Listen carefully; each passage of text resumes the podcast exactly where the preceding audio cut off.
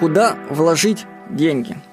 Ну, размышляете, куда вложить деньги? Вот варианты, которые возможны на мой личный субъективный взгляд. Ну, первое. Вклад в банки. Это гарантированный доход. Ну, конечно, кто-то скажет, что это инфляция, все сожрет, но э, в полочке, в обычной тумбочке деньги сожрутся инфляция гораздо быстрее, чем в банке. Тем более, что есть времена, когда банки дают 19% годовых.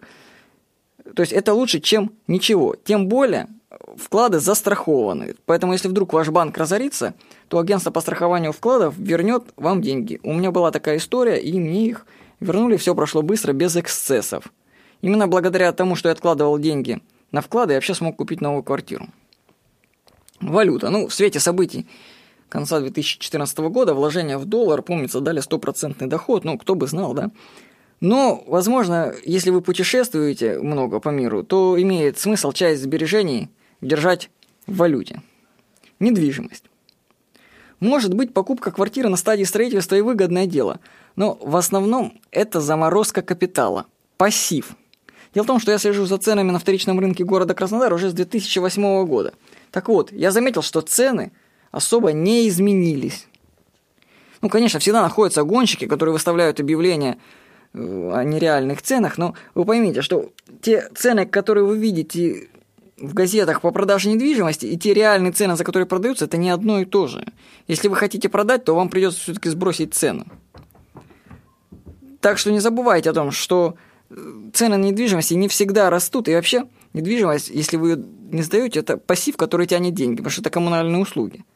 А даже если вы сдаете, то посчитайте, не выгоднее ли просто положить деньги в банк и не связываться – с арендодателями.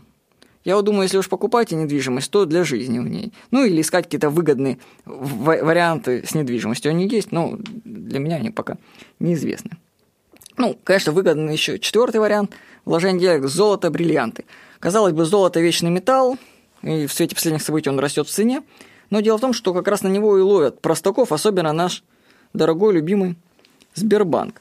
Дело в том, что разница между покупкой и продажей золота – очень существенно. Ну, например, когда я писал эту заметку, Сбербанк продавал золото по 2756 рублей, а покупал назад по 1786 рублей.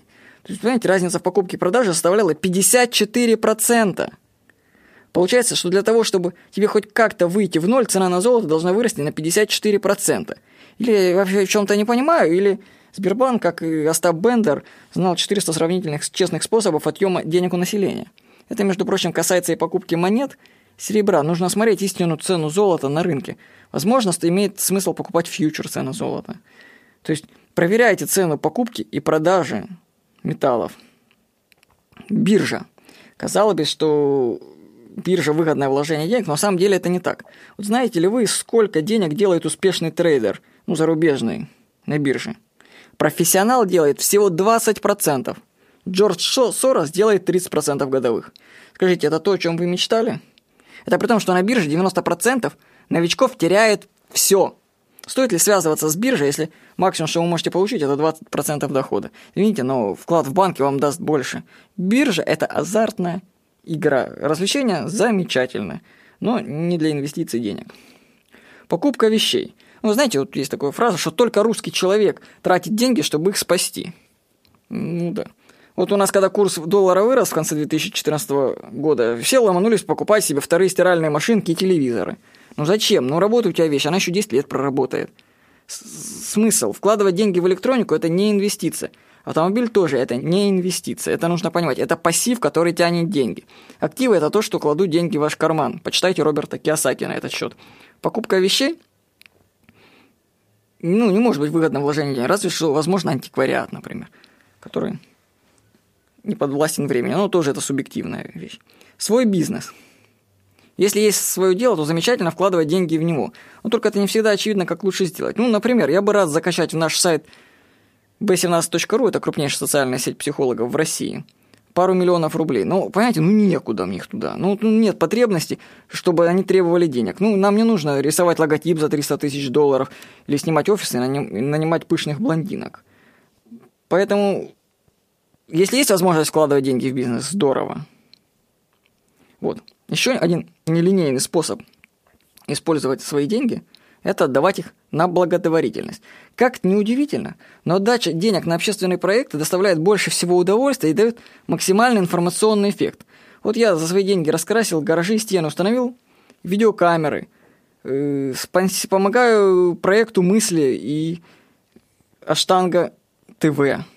За это мою фамилию в начале ролика вставляют в титры. И знаете, вот, очень приятно, и на самом деле, по-моему, от этого больше удовольствия и толку от, от всех моих вложений, которые я только делал. То есть благотворительность доставляет наибольший эффект. И тем более, знаете, как говорится, это все, что останется после меня. То есть выгодно вкладывать деньги в благотворительность э, по многим причинам. Но еще лучше, конечно, вкладывать деньги в себя и в свою семью. Покупка книг, обучающих курсов, прохождение тренингов, работа с остеопатом и психологом. Это все окупается многократно. Подведу итог. Для сохранения денег используйте вклады в банке. Часть денег держите в валюте. Занимайтесь осязаемой благотворительностью. Это что значит осязаемой? Не нужно спонсировать каких-то тигров амурских, которые вы никогда не увидите, понимаете? Ваши деньги разворуют эти фонды все. Особенно они их потратят на рекламу, чтобы привлечь новых людей. Тратьте деньги на благотворительность там, где вы можете их потрогать сами. А еще лучше вкладывайте деньги в свой бизнес, семью и саморазвитие. Всего хорошего. С вами был Владимир Никонов.